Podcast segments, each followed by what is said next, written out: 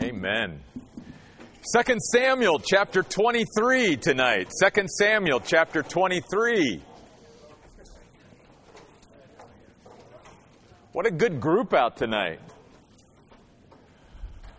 We're all only two weeks here, and we finish up our series uh, in 2 Samuel. And just going back to what this is all about, this series has been about leadership. We're looking at David as the model of a growing leader. And the reason we're looking at 2 Samuel through the lens of leadership is because we believe the Bible teaches that God wants all of us, desires all of us to be leaders. That He created Adam and Eve in the garden to have dominion over His creation, and He, he intended for mankind to be a leader. One day the Bible says we will rule and reign with Christ in the kingdom and therefore we will be leaders. And so God wants to grow us into the leaders He created us to be. And so I think David is probably the greatest model of a growing leader that the Bible gives us. And so we've learned a lot about leadership. And tonight we're going to continue that as we look uh, at the next to last chapter of 2 Samuel. Then next week, by the way, where are we going to be next week? Auditorium, good. We'll talk about that later. Just had to throw that in there.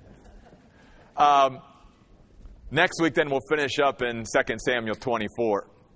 Notice it. It starts out chapter 23. These are the final words of David. And in a sense, David, like any leader, like any human being, has got to a point in his life where he's certainly in touch with his own mortality. And he's realizing good and bad, the, the legacy, if you will, that he's left behind. I think for me, as I even read those words, I, I thought to myself and was challenged by the fact that as a leader, I want to live my life here on earth in, in, a, in a way that other people can place their footsteps and be going in the right direction. Sort of as Paul said to the Corinthians, follow me as I follow Christ. That, that we are challenged to live our lives in a way where we are laying down the right path, the right steps for others to follow in. Leadership is about being an influence. And good or bad, we're going to be influencing other people. What are we leaving behind, even now, before we're close to our, the time of our end here on earth? What kind of footsteps are we leaving behind for others? Notice then in verse 1, we're reminded of the humble beginnings of this man, David. The oracle of David, son of Jesse, where God brought him from. And we're reminded that, listen, the people that God uses is just ordinary people. David wasn't, you know, even within his own family, significant, if you will. His own family forgot about him. He was the youngest out there just tending the sheep faithfully, but God saw.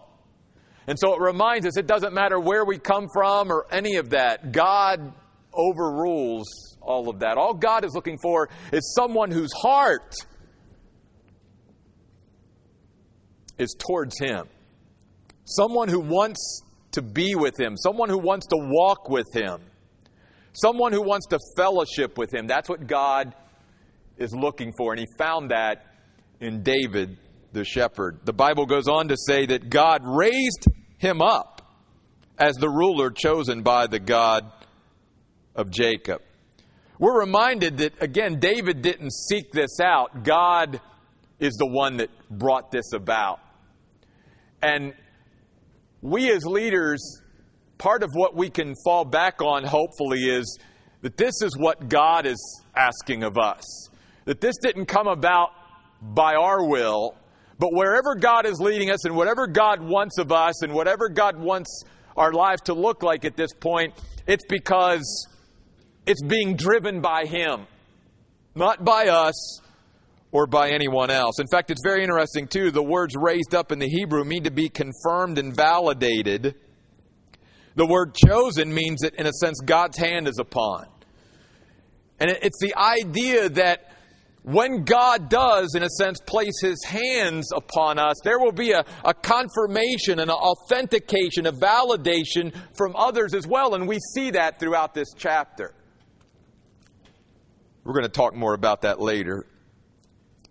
And then the Bible says at the end of verse 1 David was also known as Israel's beloved singer of songs. What we even did here tonight really can be traced back to David. Singing, worship, a lot of what we do now in our churches and have done down through history of singing and praising God can be traced back to the ministry of David. He was a leader who was always looking to express praise and adoration to the Lord. He was always looking to elevate God in his life. And that's what godly spiritual leaders will do. Instead of elevating ourselves, we seek to elevate God. Notice in verse 2 the Lord's Spirit spoke through me. Now, David is speaking. And notice then in verse 2, right here at the beginning, that one of the principles, if you will, or aspects of leadership is that we are simply an instrument. That's the way David looked at himself. I'm just an instrument. God is speaking through me. God is working through me. God is, in a sense, living through me. We need to look at ourselves as instruments. And this takes us back even to the concept of worship. We're going to get into this a little bit more next week in chapter 24, but part of the aspect of worship, especially taught in the Old Testament, is that God was teaching his people, in a sense, to when they came to him to come, in a sense, empty handed so that they could receive from him. If we bring too much of us to God, then we don't have any room for him to fill us up with himself and what he has. So there's that there's that empty handedness. There's that that I, I come with nothing on my own so that you can give me everything of you.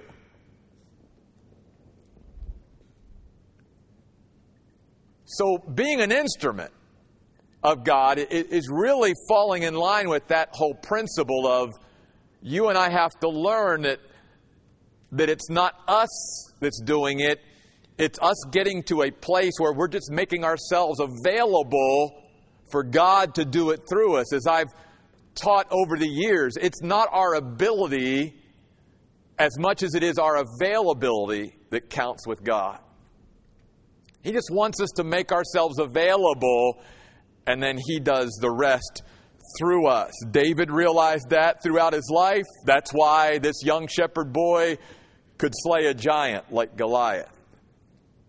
That's why that young boy in the Gospels just gave his little lunch to Jesus and made it available. And Jesus took that small little lunch and fed thousands of people because it wasn't how much we were able to give as much as it was just giving whatever we had and giving it to the Lord. An instrument. Then notice, very importantly, too, in verse 2, David says, His word was on my tongue. I highlighted that for me in, in my Bible simply because, obviously, as a pastor and someone who really focuses on teaching the word, boy, that, that's a phrase that I, I want to strive for in my life. I want God's word to be on my tongue. In order for any of us to do that, obviously, though, we've got to spend time meditating and reading and saturating our minds with God's Word. God's Word cannot be on our tongues if we're not taking the time to internalize it, to make it a part of our life.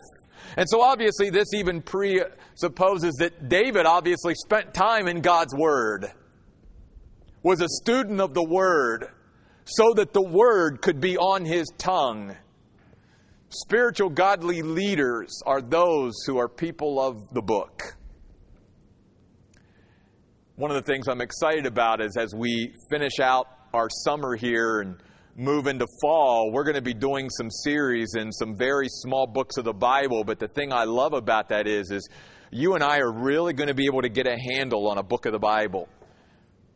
And yeah, it may be a small book, it may be only one chapter, but that's how I started studying the Bible 35 years ago. I started with the small books of the Bible and felt like I was accomplishing something by getting a handle on, you know, I didn't start out with a, a book that was 60 some chapters long. That, that was too overwhelming for me.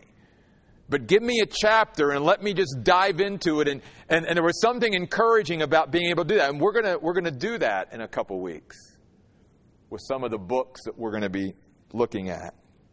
Because God wants us to be students of the Word. Then notice verse 3 the God of Israel spoke the protector of Israel, spoke to me. And the aspect there is if, if God is speaking, then I've got to be listening. We talked about this a couple weeks ago. Leaders are good listeners. We need to be listening for the voice of God in our lives. We need to be listening for God to be speaking to us. Sad to say, throughout the Word of God, there were many instances where God was speaking and no one was listening. we need to be sensitive to the voice of the Lord. Jesus said, My sheep will hear my voice. And David said, The Lord spoke to me. He speaks to you and I today as well, primarily through his word. Are we listening to what the Lord says? The one who rules fairly among men this is another aspect of leadership. The word fairly here in my translation just means just, lawful, righteous. It means that a godly leader is going to to lead from principle, from, from precept, if you will, from policy, and not personality. That leaders are going to lead from a godly standard, from principle not based upon the situation, not based upon personality. That takes all the partiality out of it when we are leaders who lead by principle. And then he says, the one who rules in the fear of God, respect, reverence, in awe of God. That's a leader always maintaining respect and reverence and being in awe of God. Then notice this David begins to describe leadership. This kind who rules fairly and who rules in the fear of God, he says in verse 4, is like the light of the morning when the sun comes up, a morning in which there is no clouds. He's even like the brightness after the rain that produces grass from the earth. What's David teaching us there? I think he's teaching us this. First of all, righteous leadership brings illumination. He talks about the cloudless sky and the bright sun. God wants his leaders, his people, to bring illumination. That's why he calls us, Jesus calls his people in the New Testament, You're the light of the world. Let your light shine before men. Leaders will illuminate a situation. They will bring clarity and clearness to something. They won't cloud the issue. They'll cut through all the clouds and make it clear. Also, I think this verse is teaching us that righteous leadership not only brings illumination, but it also inspires growth and enables productivity. Notice he talks about it. He's like the brightness after the rain that produces grass from the earth. Good leaders are going to create an environment where people can grow and be productive. In a sense, what I'm saying is people will blossom under a good leader. That's what David's saying. People will blossom under a good leader, but that means they've got to allow, they've got to be allowed to lead.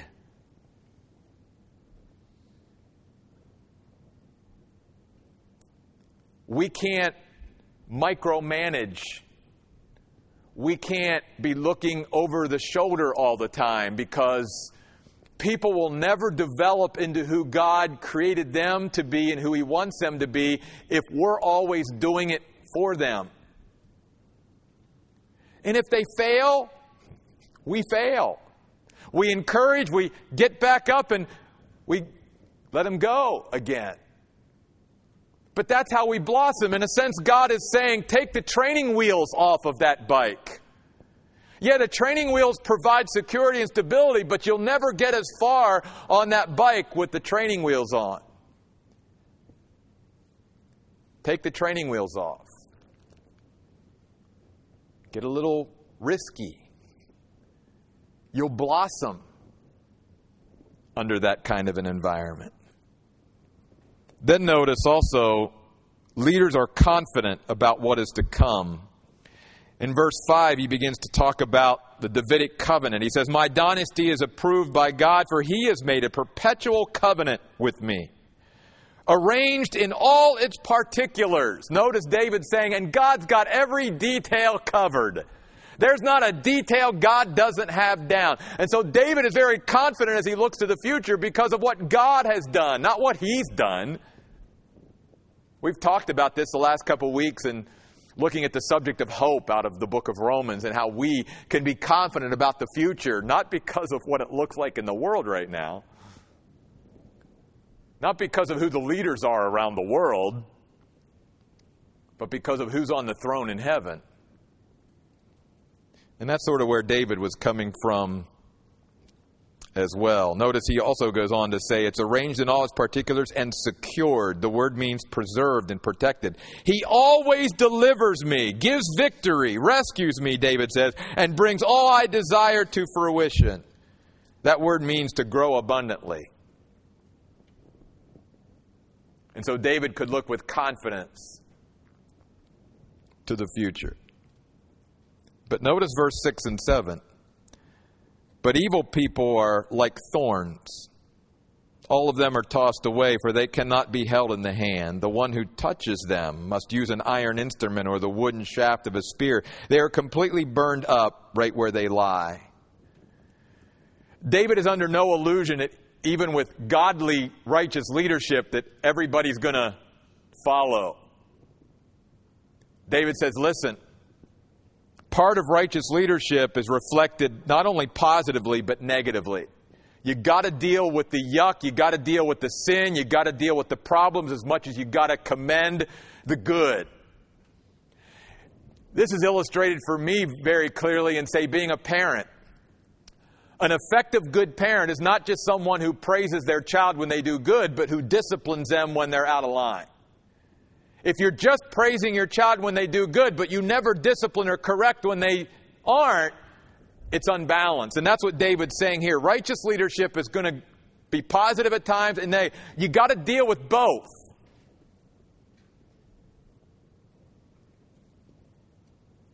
Sometimes you got to be willing to do what needs to be done. Let's get to verse 8. David begins to tell us about the names of the mighty men, the warriors that accompanied David. And some really cool things here. First of all, I want us to note, note how do I want to say this? Leaders are not loners. Leaders have a team around them. God never expects any of us to do what we do on our own. Any of the great leaders that you and I may think of in the Bible, including David, didn't accomplish what they were able to accomplish on their own. God wanted them to do it as a team. Gaining ground spiritually is a team effort. The other thing I see in this passage, and we'll get to this in a moment, is that courage, like cowardice, is contagious. In fact, that's true of pretty much anything. And what we're going to see here is a bunch of courageous people.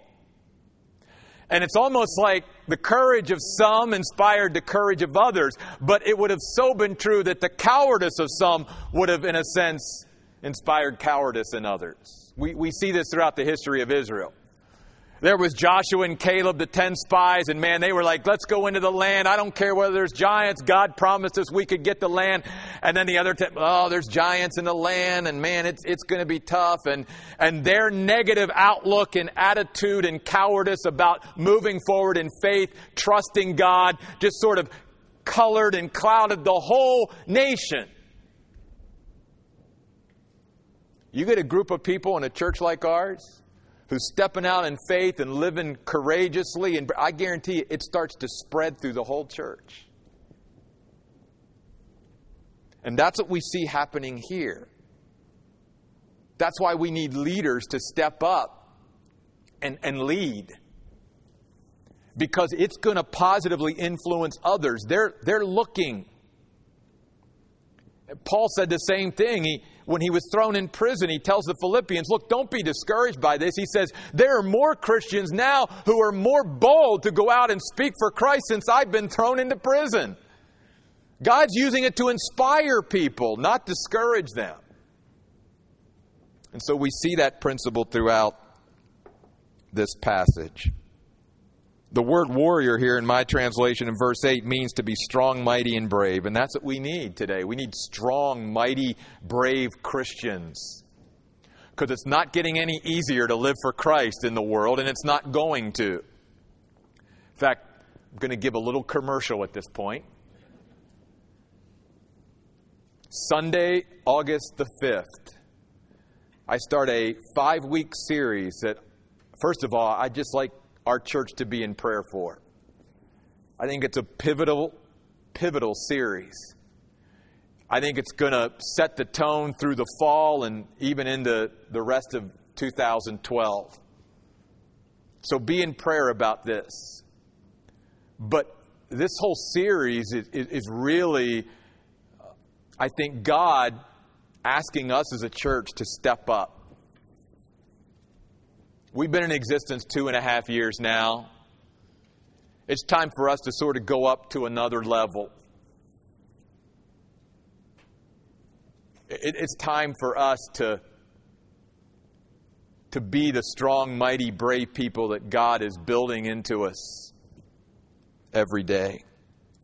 Notice they begin to acknowledge some of these mighty men, these warriors.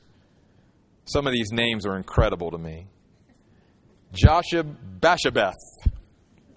He was the head of the officers. Notice he killed 800 men with his spear in one battle. You've heard of Spider Man? This is Spearman.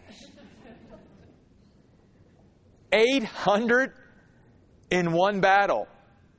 That's pretty impressive. Next in command was Eleazar, son of Dodo. Are you kidding me? How humbling would that have been? Hey, who's your dad? A dodo. Wow. He was one of three warriors who was with David when they defeated the Philistines, who were assembled there for battle. Now, notice this principle of leadership. When the men of Israel retreated, withdrew, departed, ran off the battlefield, he stood his ground. That's what leaders do. That's what God wants his people to do. That's why he wants to build us into strong people because there's going to be times where even other Christians in the battles that we face are going to run. And God needs Christians who are willing to stand our ground. These words in the Hebrew mean to be fixed. Also, they mean to endure, to persist. In other words, we keep going when others don't. That's what a leader spiritually will do. When others are giving up, throwing in the towel, saying, I want no more parts of it, it's too hard, it's too difficult, God's leaders are there to stand their ground and keep going when others are running. And that's what he did. He stood his ground and fought the Philistines until his hand grew so tired that it seemed stuck to his sword. This actually happened a lot in those days that some warriors would fight for so long that literally the only way they could get their hand off the sword was they had to, after the battle, pour warm water on it to loosen their hand up. It literally sort of froze in that position. It, it reminds us of the, the persistence, the stick to itiveness, the tenacity that is sometimes necessary. Because sometimes the battles we're in, they're not short term things. Sometimes we're in for the long haul. And we got to be willing to stand our ground sometimes and just endure and persist, whatever's coming our way. Notice, though, the Lord gave a great victory on that day. We'll come back to that concept in a little bit. When the army returned to him, the only thing left to do was to plunder the court. I love that. After he did all the work, hey, we're back now. You know, cleaning up. Next in command was Shammah, verse 11. When the Philistines assembled at Lehi, where there happened to be an area of a field that was full of lentils, the army retreated before the Philistines. Once again, people running. But notice what Shammah did. He made a stand in the middle of that area. He took a stand. He literally set or stationed himself in the midst. And he defended it and defeated the Philistines. Once again, though, the Bible says the Lord gave them a great victory. You can see the concept here of leadership. Leadership stands and stands their ground and persists and endures when others are running. That's why, again, God, I think, wants us to focus on our own spiritual growth, our own spiritual maturity, because it's only out of our own spiritual growth that we will become strong enough to stand our ground when others won't. This is why Jesus even told his own followers as he was going to the cross before that, when they were in the Garden of Gethsemane, guys, you've got to watch and pray so that you don't enter into temptation. Jesus knew what was coming, and he knew that those men weren't strong enough to face a temptation. That's why he predicted Peter was going to deny him. Because he saw what was coming and he's saying, guys, this is not going to be easy. You better get on your knees and pray. You better get all the spiritual strength you can, or else you will never stand up to what's coming. That's what's happening in our world today. That, that, there are so many churches and so many Christians that really are not committed, and, and the churches are not focused on what they should be. And we're not producing a strong generation of Christians. And, folks, this world is not going to get easier. The challenges of living in this fallen world are going to get more and more difficult. And, and the enemy and the demonic forces behind all of this are getting stronger and stronger. And unless the church become strong. We will be run over by the forces around us. We must rise up. We must be willing to commit ourselves to being strong for not only what is, but for what is coming. Verse 13 At the time of the harvest, three of the 30 leaders went down to David at the cave of Adullam. A band of Philistines was camped in the valley, so David was in the stronghold at that time. While a Philistine garrison was in Bethlehem. Remember, that was where he was born, that was his hometown. And like any of us in our hometown, there's certain places you think of eating, drinking in your hometown. Just you can't get that taste anywhere else. Well, that's David because David was there and he was thirsty and said, Ah, I wish someone would give me some water to drink from the cistern in Bethlehem near the gate. Because for David, there was never any water that tasted quite like that water. That was his hometown water. And he was just expressing a desire. But notice what his mighty men did. These three elite warriors broke through the Philistine forces, drew some water from the cistern in Bethlehem near the gate, and carried it back to David. Wow. He didn't ask him to do that. This shows the devotion and commitment that David had around him. These guys just wanted to personally minister to him. It didn't even have anything to do with battle or anything. It was just like, our leader wants this, man, we're going to try to make it happen. We're going to risk our own lives to do it. But notice, David refused to drink it. He, he was so overwhelmed and overcome by what, what he, he didn't, he felt like it, it would be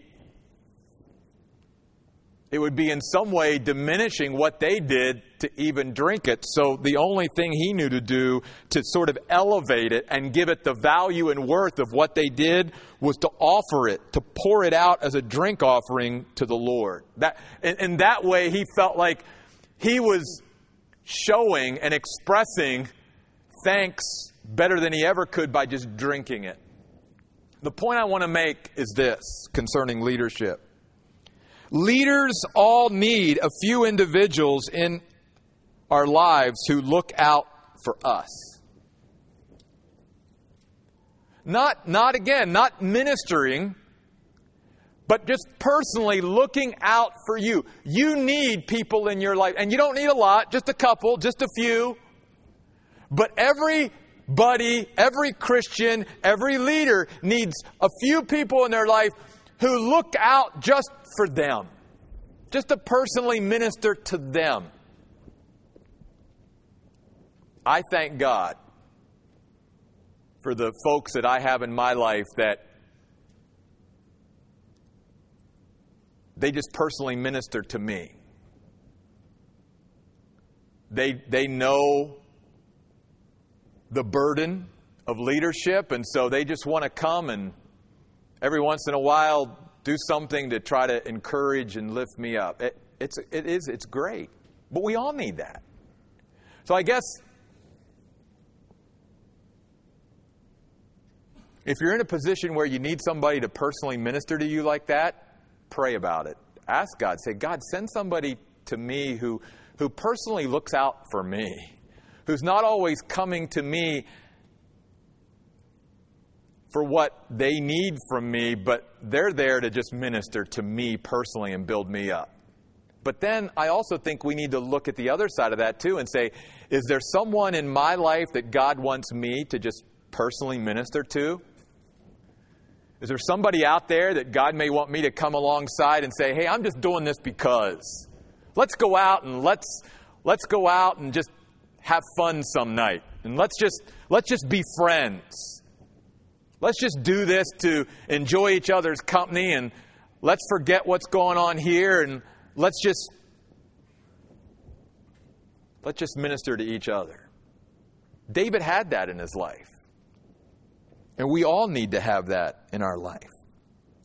It's okay to have that in our life. And then he says, verse 17, O Lord, I will not do this. It is equivalent to the blood of the men who risked their lives by going, so he refused to drink it. Such were the exploits of the three elite warriors. I got to wrap this up. Verse 18, he were also introduced to a couple others. This other guy killed 300 men with his spear and gained fame among the three. He was given honor, became their officer. Then there was a guy by the name of Benaiah, verse 20. I want to talk about him for a minute because he struck down these two sons. But also notice in verse 20, he also went down and killed a lion in a cistern or a well on a snowy day. Now there's something we all look forward to. Here's the principle that I, I feel out of that leaders don't wait for the perfect conditions, they are ready at all times. He wasn't like, you know what, I'm just going to hang around and wait for that lion to come out of the well. No.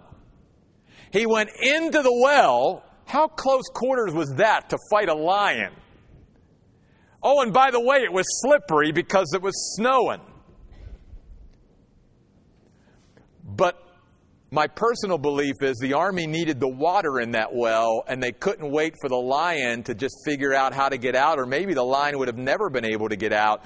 So somebody had to take charge because they needed that water and he needed to get in there and fight that lion. Leaders don't wait for the perfect conditions. Sometimes we just have to deal with what we've got and be willing to get in there because we're ready at all times. That was Benaiah. Goes down through and shares other exploits. Beginning in verse 24, he just begins to name all the other mighty men and warriors. And remember, these men actually came to David and, and, and in a sense, came to him and began to follow him before he was the king. Remember, these were the discontented sort of outcasts of society. And David was running for his life from Saul. And that's when God brought these men to David's side. So they were with David even before he became popular, even before, no, they were with him in the hard times and then the good. But I want you to notice, as they list all these names, go down to the very last verse of the chapter, verse 39, and notice who, notice who one of the mighty men of David was Uriah, Bathsheba's husband which makes David's sin that we talked about the last couple weeks even more like, wow. I mean, it's bad would it would have been anybody, but this was one of David's mighty men that he did this to. In closing tonight, and I know some of you are going to be frustrated with me, especially you note takers. Put your pens down. Just listen to the podcast if you want to get these. because I'm going to go through them rather quickly and then I'm going to wrap up in prayer. Some principles out of this passage, though, about leadership. You can tell my eyes are. Here we go. Whoa. Leadership emerges in times of crisis. That's what we see in this passage. They simply refuse to give in when things get tough. We see that. Leadership also emerges when others fear and fail. Leaders are not afraid to stand alone. Three, leaders have been prepared and predisposed to their leadership by their way of life. In other words, it wasn't like all of a sudden, oh, I'm a leader. No.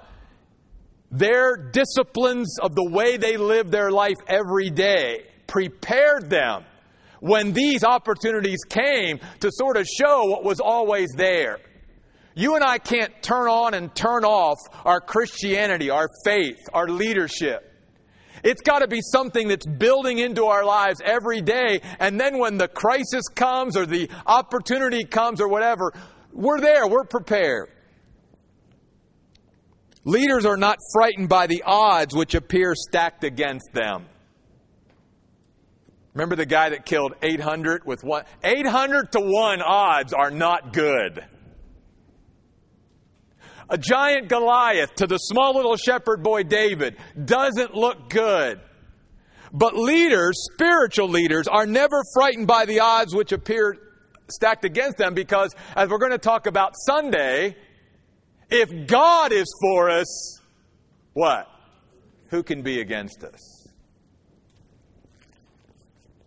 Leaders are willing to die if need be. We see that here in this passage of Scripture. Leaders work and train very hard, but in the end, they look to God for the victory. Remember, we saw that twice over here. In verse 10 and in verse 12, it says, The Lord gave them the victory. Now, that doesn't mean that we are then able to get lazy and complacent. No, we work and train very hard because it's in the working and the training and the preparation and the commitment and the devotion that God will work through us. Leaders take their duties and responsibilities seriously. There's a strong sense of commitment here in this passage of Scripture. Leaders go above and beyond the call of duty out of faith, loyalty, and love. We saw that with the three elite warriors going down, breaking through the garrison of the Philistines, and getting David some water. Above and beyond the call of duty. Today, a lot of people are just looking for what can I do just to sort of get by? That's not a spiritual leader. Spiritual leaders go above and beyond. Leaders emerge where leadership is modeled, valued, and rewarded. That's something that I feel I need to focus on now as the pastor of this church. I think that's something that God's saying, Jeff, I want you to focus on that. I want us all to begin to just, we need to model leadership. That's important. We can't expect others to, to follow if, if there's no models and examples of what is a spiritual leader. Second, they need to be valued. We need to value spiritual leadership and obviously then reward it. That's what was happening here. Because when something is modeled, valued, and rewarded, it'll multiply. And that's what I want to see happen at this church. More and more Christians coming here and growing and getting stronger and becoming the, the people of God and the leaders that God calls us to be and desires us to be. And then finally, leaders are those who have the courage to identify themselves with God's anointed. That's what these guys did. They saw God's hand was upon David and they joined themselves to him. And again, remember, it wasn't when he was the king, it was when he was running for his life, living in a cave, that they joined themselves. They were with him through the thick and the thin of it. Leadership. That's what we've been talking about. That's what this passage is all about. That's what chapter 24 is going to be about next week as we close this series. I want to thank all of you. What a good turnout on maybe one of the hottest days of the year. How cool is that? Talk about leadership.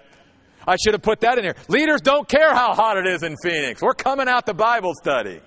That's good. Guys, thank you so much. Let's close in prayer. Father, thank you for these principles, examples, models of leaders. And yet, Lord, as we've been reminded, these are just ordinary people like us. But they took their role, they took their responsibility very seriously.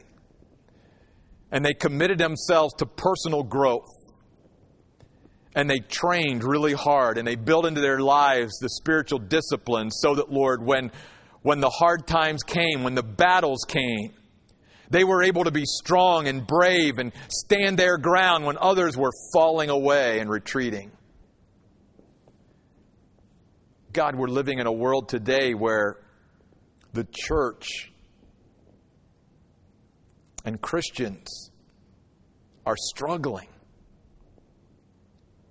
We need to grow out of the weakness and we need to become strong. Not only for ourselves, but for this generation. And if, and if Jesus doesn't come, for the generations to follow. What will it be like if the church does not rise up and be who you've called us to be? So, God, used this series to inspire us, to motivate us, to light a fire, to stir us up to help us to rise up and be the people that you created us to be. We pray in Jesus' name. Amen. Guys, thanks for being here. See you on Sunday.